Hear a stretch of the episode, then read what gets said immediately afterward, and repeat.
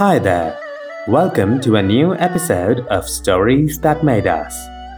This week, we look at the creation myths of the Chinese. Specifically, we recount the myth of Pangu, who is widely considered to be the creator of the universe, and the tales of Fuxi and Nuwa, the progenitor deities who are credited with bringing to life the humans and animals. Now, before we begin with the tales, it is important to note that these Chinese stories have been told orally for generations before being transcribed to tomes. The stories originated from one or the other ancient tribes or geographical regions and eventually spread as they increased in popularity. As the stories moved from one region to another, more plots and subplots were added to the original myth. Moreover, changes were made to connect the stories to a specific region or a tribe's pre existing beliefs. Thus, we end up with contradictions in the myths from one region or tribe to another. Nevertheless, in this episode, we will stick to, as much as possible, the stories that are widely circulated today. The first is the myth of Pangu. Now, the earliest mentions of him as a creator deity exists in the texts that date back to the 2nd century AD. Pangu is supposed to be the local god of the southern part of China and modern day Vietnam, especially worshipped among the Bui or the Bui Tzu peoples. The deity, at least in ancient times, was not a very important hero. He was, however, thrust into the limelight by the prevalent religious and moral beliefs. The Taoists regarded Pangu as the most ancient deity and one of the creators of their philosophy of life. Buddhists too added their take to the myth of Pangu and explained how the deity created order and natural laws as per the wishes of the Buddha. So, without further ado, let's begin with the first tale of the episode The Legend of Pangu. The universe in the very beginning was in a state of utter chaos. Galaxies, stars, planets, and moons did not yet exist. Space back then was nothing but darkness. This is how everything existed for a very long time. Now, while the universe seemed to be an empty and barren void, it was governed by the two all pervading but opposing forces of nature. These forces are the yin and the yang, darkness and light, negative and positive. These two forces depict the duality in nature. The two opposite and contrary forces in this duality come together to complement one another. Their confluence creates laws that dictate all matter and forms. Now, when the yin and yang came together, and where the two forces interacted, there formed an egg. This egg was tiny but within it were all the elements that make up the entire universe. It was the only form in this dark and chaotic cosmos. After a long time, the egg hatched, accompanied by a massive release of energy as radiant light and immense heat. This freed all the gases and the constituent elements of the universe into the erstwhile barren space. From this egg came Pangu, who emerged as fully formed. He had the body of a human, except for two horns or bumps on his head. Pangu is thus said to be the ancestor of heaven and earth.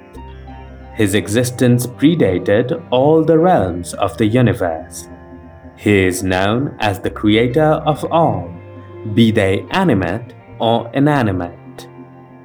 The word Pangu is a confluence of two words pan, meaning the shell of an egg, and gu, meaning to solidify. He is named so for Pangu was hatched from the egg that was formed of chaos and was tasked to solidify all the components of the universe into the realms of earth and sky. In the beginning, the founding elements of nature, that is, water, earth, gases, and minerals, were all intermingled in chaos after they emerged from the egg. Pangu first separated the lighter components from the heavier. With the lighter elements, he chose to fashion the sky and heaven. The heavier elements, meanwhile, became the earth and water. This is why Pangu is sometimes depicted as holding a chisel and a hammer, for with them he separated the lighter and the heavier masses.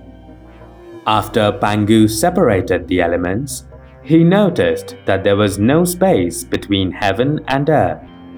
Afraid that he would be trapped in between, he decided to separate the two realms.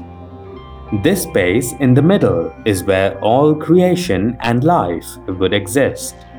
He pushed the lighter elements upward while forcing the heavier ones down. Slowly but surely, the sky was pushed apart from the earth. The progress was slow, and it took 18,000 years for Pangu to fully separate the heaven from the earth. Each day, Pangu grew three feet taller, and the sky rose with him. The earth, meanwhile, grew thicker, contracting by 10 feet per day to bear Pangu's enhanced stature and weight. After 18,000 years, when Pangu judged the sky to be sufficiently farther from the earth, he deemed his work complete. Some suggest that Pangu segregated and pushed the heaven and the earth by himself. Others believe he was helped in this endeavor by the turtle, dragon, phoenix, and the unicorn. Nevertheless, after the deity was done, Pangu looked around and was happy. But he was utterly tired. The exertion had taken a toll on his physical body. He thus lay down to rest upon the surface of the newly formed earth. But alas, Pangu would never awaken, for the great creator of the universe had succumbed to his tiredness. Magically, the last breath that escaped him turned to the clouds that covered the sky, while the air in his lungs became the winds that blow on earth. His voice is the sound of the mighty thunder. From his limbs were fashioned the four pillars of the four quadrants that fasten the sky above the earth.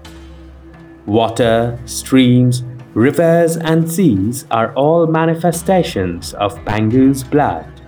His arteries turned to ravines and canyons, and his flesh became the fertile, life giving soil that sustains our world.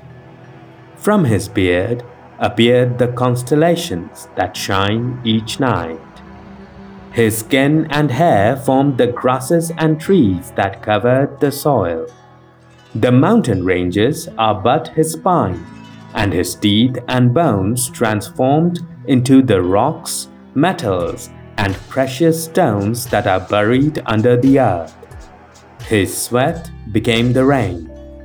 This is how Pangu, after creating the heaven and the earth, formed our world.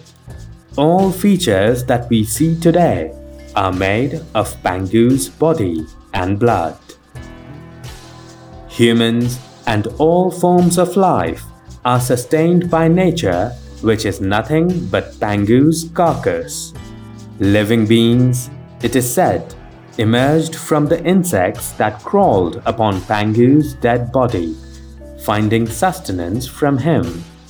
Thus, as the great creator of the universe died, his body turned to a biome of diverse life. He sacrificed himself for nature to blossom. Pangu's sacrifice fitted very well with the Taoist philosophy of our proximity to nature and to the natural way of life. After all, we are a result of Pangu's great sacrifice. It is therefore our prerogative to live and be as close to nature as possible. We should be ever grateful to Pangu for our existence, for the food we eat, the air we breathe, and the life we lead. This is why we should follow the natural laws and be at peace and harmony with nature. The world is nothing but Pangu, the deity that emerged from the confluence of yin and yang, the deity that provided order to a universe of chaos. The Buddhist theism added an interesting epilogue to the tale of Pangu. It is said that after Pangu had made our earth, he rested. But the creator deity had not yet set a course for the sun and the moon. The two luminescent bodies had thus left the firmament and rested under the Han River. The earth was thus continuously dark. This did not sit well with Zhu Lai, the divine terrestrial ruler and the lord of all beings. After much thought, he sent his minister, the lord of terrestrial time, to the Han River. He was to request the sun and the moon to go back to the earth and take their respective places as the deities of day and night. The sun and the moon, however, refused. When the minister reported back to Zhu Lai, the king was upset. He prayed and meditated to the Buddha for guidance and pleaded with the Lord to bring the sun and the moon to the sky. The Buddha, finding merit in Zhu Lai's request, tasked Pangu to bring the two deities out of water and up into heaven. The Buddha wrote the sun's name in Pangu's left palm and the moon's in his right. Once the deity arrived at the river, he reached out with his left arm first and called forth the sun. The writing on his palm shone brightly as the sun was drawn to his hand. He then did the same with the moon. Pangu then recited a chant seven times and with each recitation, the sun and the moon reached higher into the sky. By the end of the seventh recitation, they were placed where we see them today. That concludes the story of Pangu. The next is the legend of Fuxi and Nuwa. Now, these two deities are not the creators of the universe. By the time they were born, the universe and the earth had already existed. They are, however, credited with the creation of humanity. Now, Fuxi plays an important part in the Chinese tradition, beyond his role as a co creator. He is represented as an ideal ruler and a great sage. Also known as Mi Shi or Bao Shi, he is one of the three sovereigns and five emperors of China. These venerated legends are the cultural heroes who revolutionized the lives of Chinese by bringing scientific innovation and cultural wisdom. Fuxi is customarily pictured as a man of great sagacity. According to the stories, he lived for 197 years.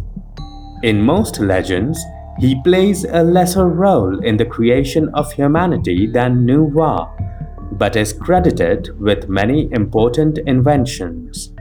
The system of writing, the Chinese currency, the ideas of rituals, spirit, and ancestor worship, along with many other traditions, could be attributed to Fuxi. He taught the people how to live an honorable and a good life, which, to the ancient folks of this civilization, was no less a feat than bringing humanity to life. Nuwa, meanwhile, plays a more central role in our creation and thus features more heavily in the tale. According to some legends, she is the wife of Fu Xi, while others portray her as the sister. In some stories, she creates the first men and women directly. In others, she makes our ancestors out of either wood or yellow clay.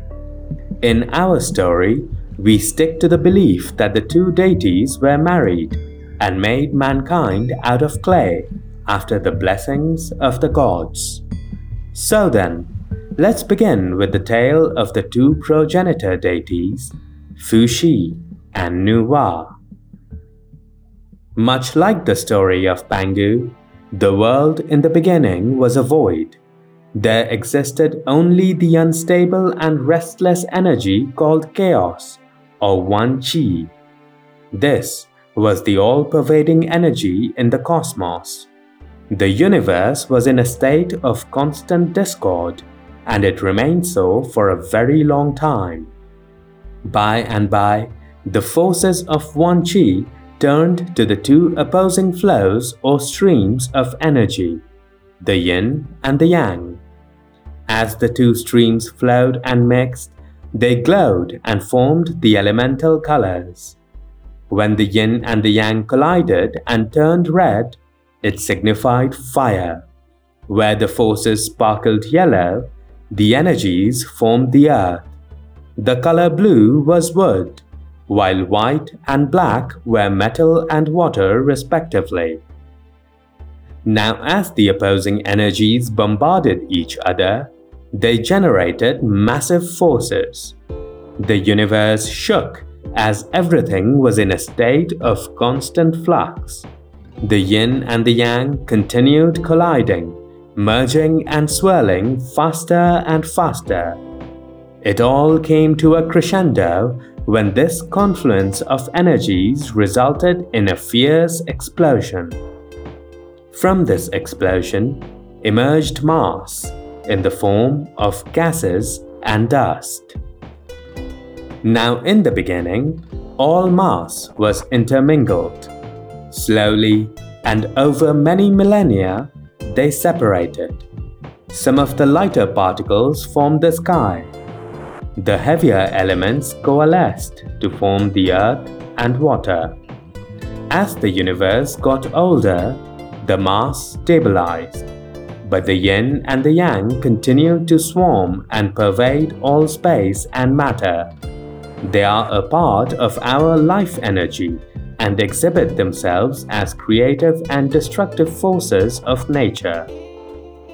Now, in the core around which the two streams of opposing energy swarmed, a giant egg was formed.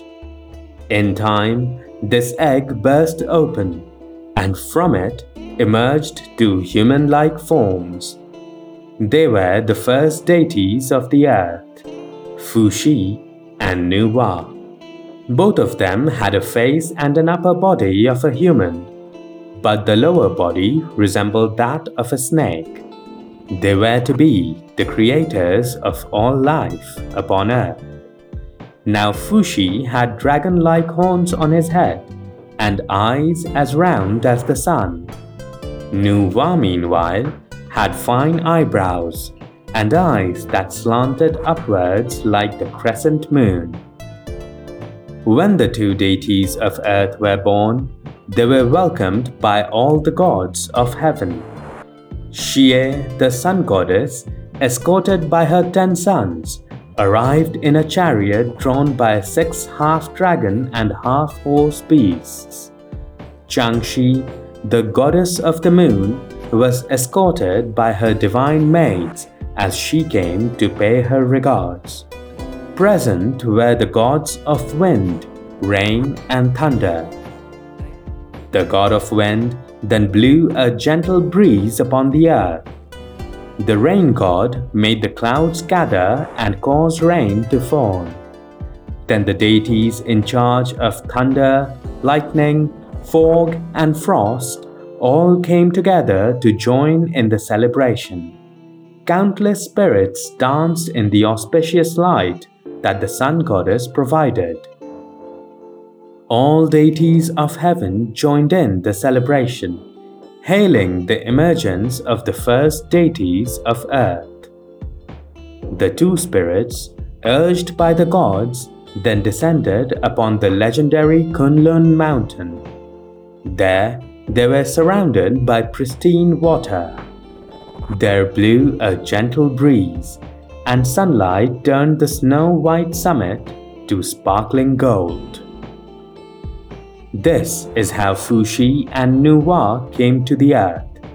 The two descended from the mountain and were happy to experience the bountiful beauties of nature. They had no needs or wants and lived a peaceful life. But neither had lost sight of their true purpose to bring life upon earth. But before they could begin with their holy task, the deities wished to marry. To this end, Fuxi and Nuwa climbed back to the summit of the Kunlun mountain, the very same from where they had descended upon earth. There, they lit two separate fires and began chanting to the gods. Fuxi crafted the se, a 50 string instrument from a phoenix tree. He then gently played the instrument, producing a melodious and serene sound. Nuwa, meanwhile, made the sheng, a 13 pipe wind instrument from the branches of bamboo and jade. This she played to match the melody of Fuxi's Se. Their combined sound reached out to the heaven, garnering the attention of all gods. The two deities then knelt and prayed, asking the gods of heaven for a sign of their blessing. Fuxi then said, If the gods agree to this union, let the smokes of the two separate fires that we lit become one. Let them remain separate, however, if there are objections. Immediately, the smoke from the fires joined together and drifted high up into the sky. The gods had, after all, blessed their wedding. After the festivities, Fuxi and Nuwa turned their attention to the task at hand, for they were yet to create animals and humans. Nuwa began with making the animals first. On the first day, she fashioned a rooster and a hen with yellow clay. On the second, she made a pair of dogs.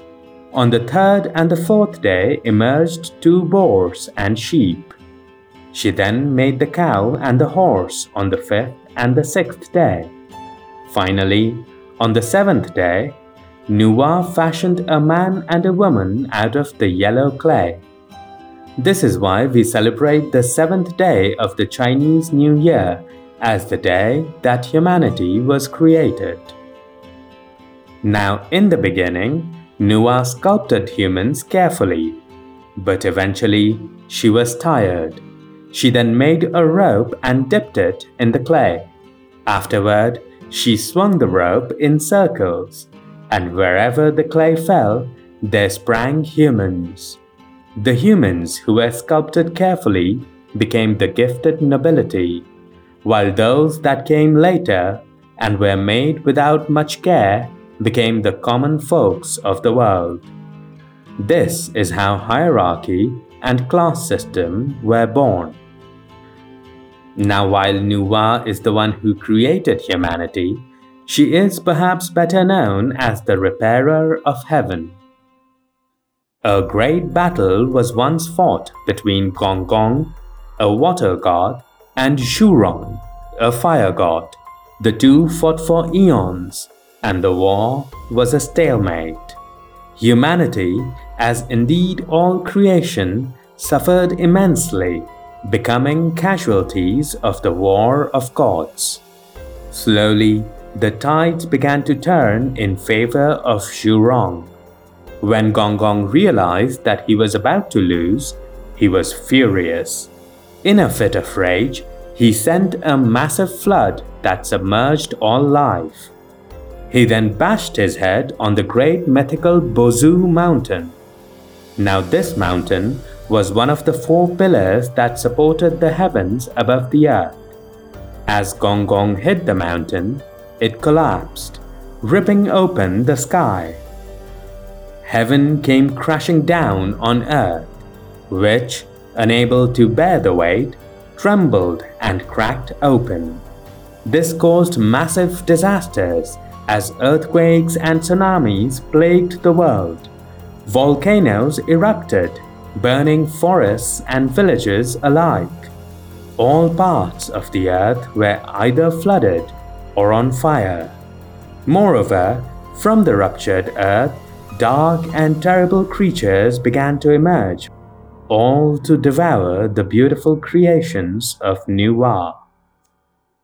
Now the deity had been quiet during the war, for she refused to pick sides. But she could not stand by and watch her creation be destroyed.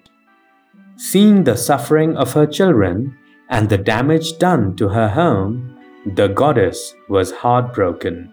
She resolved to right the wrong, to fix the sky, and to make the earth whole again. To do this, she first collected the five colored stones and melted them. With this molten mixture, she patched the sky. She then went to Ao, the sky turtle, and pleaded for help. The turtle was sagacious and wise, and he, in an act of selflessness, allowed Nuwa to dismember his legs. These legs were used to replace the Buzhou mountain as the new pillars on which stood the heaven. The turtle's legs became the foundation on which the repaired sky rested. Now, while this fixed the problem of a broken sky, Nuwa then had to deal with the creatures of the underworld. She chose to fight the devilish beings and was pitted against a monstrous dragon. After a long and a bloody battle, the serpentine Nuwa caught and killed the monster. This scared the other beasts, and they retreated to the underworld.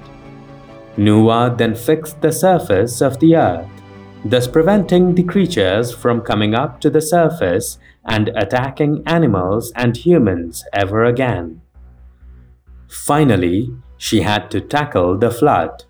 To stop the deluge, she burned a large number of reeds and used the ashes to dry out the water. Once this was done, all her creations breathed a sigh of relief, for the broken world was fixed. Life on earth could now heal and return to normal. Those that survived the apocalyptic war went on to rebuild their lives while being eternally thankful to Nuwa and the sky turtle. The deity's ordeal, however, was not complete. She realized that the sky was still not fixed. There remained a large broken patch, and the goddess did not have enough stones to cover the tear. She thus decided to sacrifice herself and fill the remaining gap with her body. Thus, as a result of Nuwa's intervention and sacrifice, the world was saved. Humanity and indeed all creation could now live in peace once more. Now, while Nuwa tried her best and sacrificed herself to patch up the heaven, she was still unable to align the earth and the sky exactly as they were before the war. The earth had become slightly tilted. This is why all the rivers flow from the west to the east. That ends the tale of Nuwa. Let's now talk of Fuxi. Although he did not play a major role in creating humans and animals, the deity is credited with bringing about innovations that improved the standard and quality of our life. One popular story explains how Fuxi once noticed that humans were completely reliant on hunting wild animals for food. This meant that they ate sporadically, often fasting when the hunt was unsuccessful. When Fuxi realized that most humans were starving, he was moved and felt pity on our ancestors. He thus went to a stream and caught many fish with his bare hands. These he then gave to mankind. The people were both glad and amazed to find food in the river. They beseeched the deity to teach them how to fish, which he gladly did. He took the chiefs of the villages to a nearby stream and taught them the art of catching fish with hand. Fish has, since then, played a large part in our diet. All creatures of water, however, were the subjects of the Dragon King. He is the ruler of all the oceans and the rivers. When he learned that the fish were caught and eaten by the humans, he was furious. He worried that the land dwellers would soon catch and eat all the fish, and he would be left with nothing. When the Dragon King voiced his concerns to his Prime Minister, a tortoise, the reptile came up with a solution. He suggested that the king should meet Fuxi and tell the deity that his children are not welcome to catch fish with their hands. Fuxi, of course, was disappointed to hear this, but he could not go against the ruler of the water realm. He thus reluctantly agreed. The deity, however, was adamant to offer food to humans. He spent several days finding a solution to this problem. After all, he could not let his children go hungry. One day, while Fuxi was resting under a tree, he saw a spider weaving a web. Fuxi watched intently as the web trapped insects very efficiently. This gave the deity an idea. He collected a bunch of wild reeds, wove them to a net, and went to the river. Once there, he cast his net, waited for a while, and hauled it back to the land. To his utter amazement and delight, he had caught a lot of fish. Excited, he ran back to the village and showed his invention to the chiefs. Soon enough, the villagers could fish and ended up catching a lot more than what they did with their bare hands. Fuxi, meanwhile, kept his promise to the Dragon King, for no man ever caught fish with his bare hands again. The deity is also credited to have shown mankind how to domesticate animals to reduce dependence on wildlife. He realized that by keeping animals as pets, humans will have secured access to meat and dairy. Finally, he also introduced the laws and systems of governance that formed the basis of the Chinese society. He introduced currency, writing, and many traditional customs. Unsurprisingly, Fuxi is the hero of many tales and has played an important role in the Chinese culture. That is the end of this episode.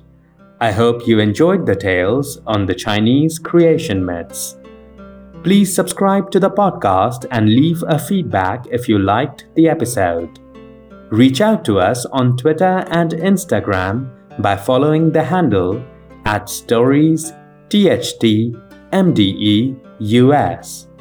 Email us with feedback, questions, and comments on the episodes at info.storiesthatmadeus at gmail.com.